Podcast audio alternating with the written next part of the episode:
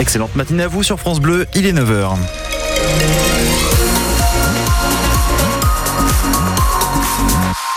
Le journal présenté par Jean-Baptiste Marie. Bonjour. Bonjour Maxime, bonjour à toutes et tous. Et point rapide sur la circulation des bouchons sur le périphérique canet aux endroits habituels. Chaussée intérieure, porte de Bretagne jusqu'à Vallée des Jardins.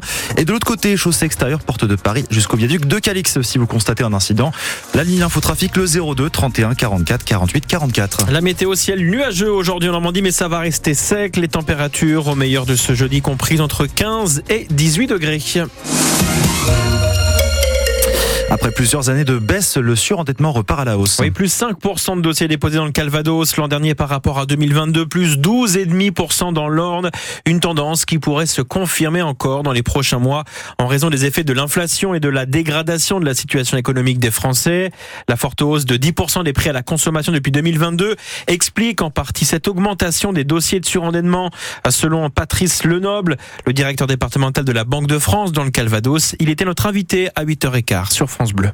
Il apparaît que dans le compte tenu du ralentissement économique, de l'inflation, on a quand même 20% de la population qui a quand même euh, qui a plus de difficultés et qui est obligé de faire des arbitrages sur l'alimentaire, sur les dépenses de consommation. On essaie de consommer des produits moins chers, euh, voire dans les cas extrêmes moins de quantité. On a constaté en 2023 plus d'incidents sur les crédits, euh, sur les remboursements de crédits. On est revenu au niveau de 2019, même un petit peu plus, même un petit peu au-dessus. Des crédits souscrits il y a quelques années, mais crédits souscrits il y a on quelques années remboursés. Voilà. Et donc là, cette année, on a eu plus 5% de dépôts de dossiers dans le Calvados, plus 7% en Normandie, plus 7,5% en France, avec deux périodes.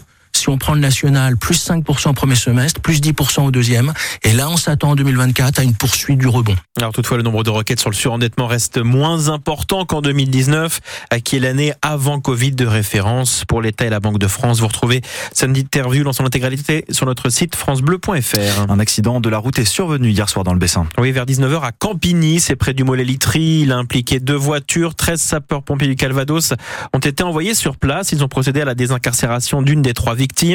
Un homme de 67 ans et une femme de 68 ans ont été transportés en urgence absolue vers l'hôpital de Bayeux, ainsi qu'un homme de 30 ans plus légèrement blessé. Nicolas Desmottes, élu, Nicole Desmottes, pardon, élu maire de Vire, Normandie hier. Le conseil municipal de la commune nouvelle, qui regroupe huit villes et villages depuis 2016, devait réélire son maire après la démission de Marc-André Sabater. Nicole Desmottes assurait déjà l'intérim. C'est la première fois qu'une femme est élue maire de Vire. Elle était depuis 40 ans élue de la commune de. C'est une grève qui va débuter à la, à la SNCF pardon, à partir de minuit. Oui, les contrôleurs sont appelés à cesser le travail. Ils réclament des hausses de primes, un départ anticipé à la retraite pour compenser la pénibilité de leur métier.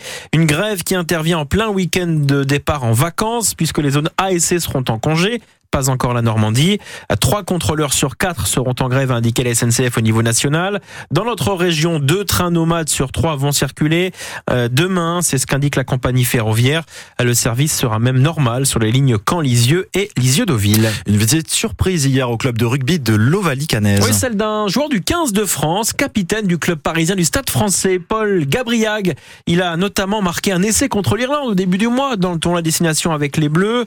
L'international a en fait participé participé à l'entraînement hier avec les jeunes joueurs et joueuses du club et tous étaient là, sourit Pierre Couben, il est éducateur à l'Ovalie Canaise.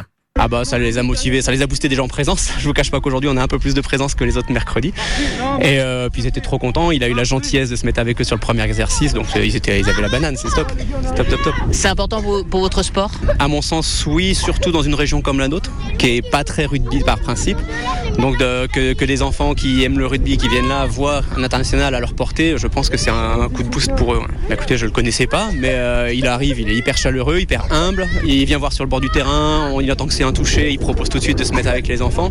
Ouais, c'est top, c'est top, c'est euh, enfin c'est abordable, vachement abordable pour un international, bah, génial. Il était samedi dernier sur le terrain, il était il y a 15 jours avant sur le terrain contre l'Irlande où il met un essai. Enfin ouais, c'est euh, génial, même, même pour nous éducateurs, hein, sincèrement. Voilà la joie des rugbymen et rugbywomen en herbe de l'Ovalie Canaise et de leurs éducateurs donc qui ont passé l'après-midi hier avec le deuxième ligne du 15 de France, Paul Gabriarg. Nouvelle victoire pour les Dracards de Caen. Ils ont battu le de Tours hier soir 4 buts à 2. Caen qui reste leader de D1. En football, la Ligue des Champions, huitième de finale aller, victoire du PSG hier 2-0 contre les Espagnols de la Real Sociedad, 2 buts à 0. Je vous l'ai dit, un match retour dans trois semaines. En Europa League, quatre clubs français jouent ce soir.